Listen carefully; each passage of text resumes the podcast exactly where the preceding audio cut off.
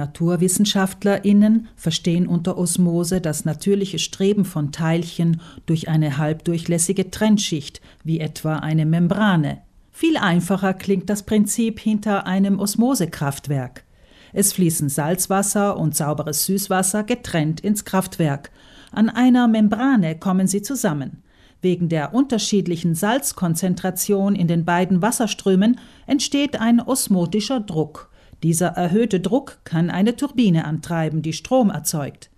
In den Niederlanden liefert ein solches Kraftwerk an einer Flussmündung zum Meer seit acht Jahren den Strom für 160 Haushalte.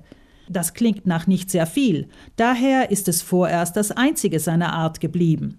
Der Niederländer Anton de Fockert forscht für das internationale Forschungsunternehmen Deltares im Bereich Wasserkraft und Hydraulik. Er kennt die Chancen und die Herausforderungen von blauer Energie, wie der Strom aus Osmosekraftwerken auch genannt wird. The potential in Europe is estimated to be about 56 das Potenzial in Europa beläuft sich auf eine Leistung von 56 Gigawatt. Weltweit würde es sogar 1000 Gigawatt erreichen. Die blaue Energie hat also ein beachtliches Potenzial. Und je salziger das Salzwasser und je reiner das frische Wasser ist, desto mehr Energie kommt dabei heraus. Der Vorteil von blauer Energie im Vergleich zu Windkraft oder Solarenergie besteht darin, dass Osmosekraftwerke 24 Stunden am Tag, sieben Tage die Woche Strom erzeugen, betont der Ingenieur. Daher könnte blaue Energie heutzutage durchaus eine Rolle im Energiemix eines Landes spielen. In Italien etwa wird die Po-Mündung als geeigneter Ort für ein Osmosekraftwerk angesehen.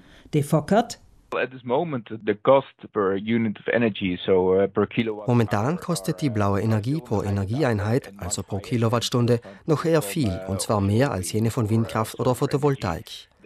Es ist klar, dass diese Kosten sinken müssen, damit diese Energiequelle konkurrenzfähig wird.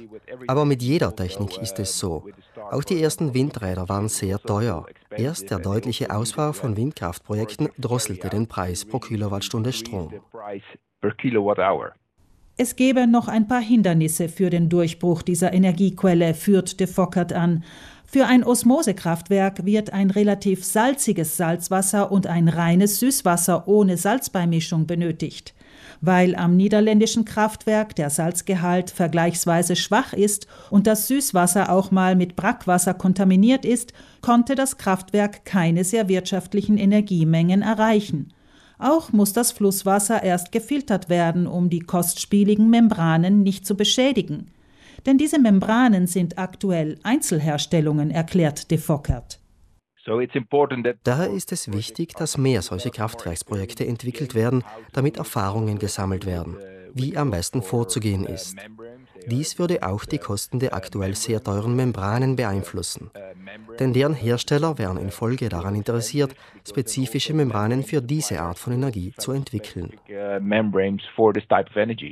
Aktuell kommen im Kraftwerk in den Niederlanden parallel zwei Techniken zum Einsatz. Doch einzelne Wissenschaftlerinnen da und dort auf der Welt forschen nach neuen Membrantypen, die eine höhere Energiegewinnung bei gleichbleibenden Wassermengen erlauben. Ein Übriges werden die ständig steigenden Energiekosten und der künftige Abschied von fossilen Energieträgern tun. Sie werden allmählich auch Osmosekraftwerke attraktiver erscheinen lassen.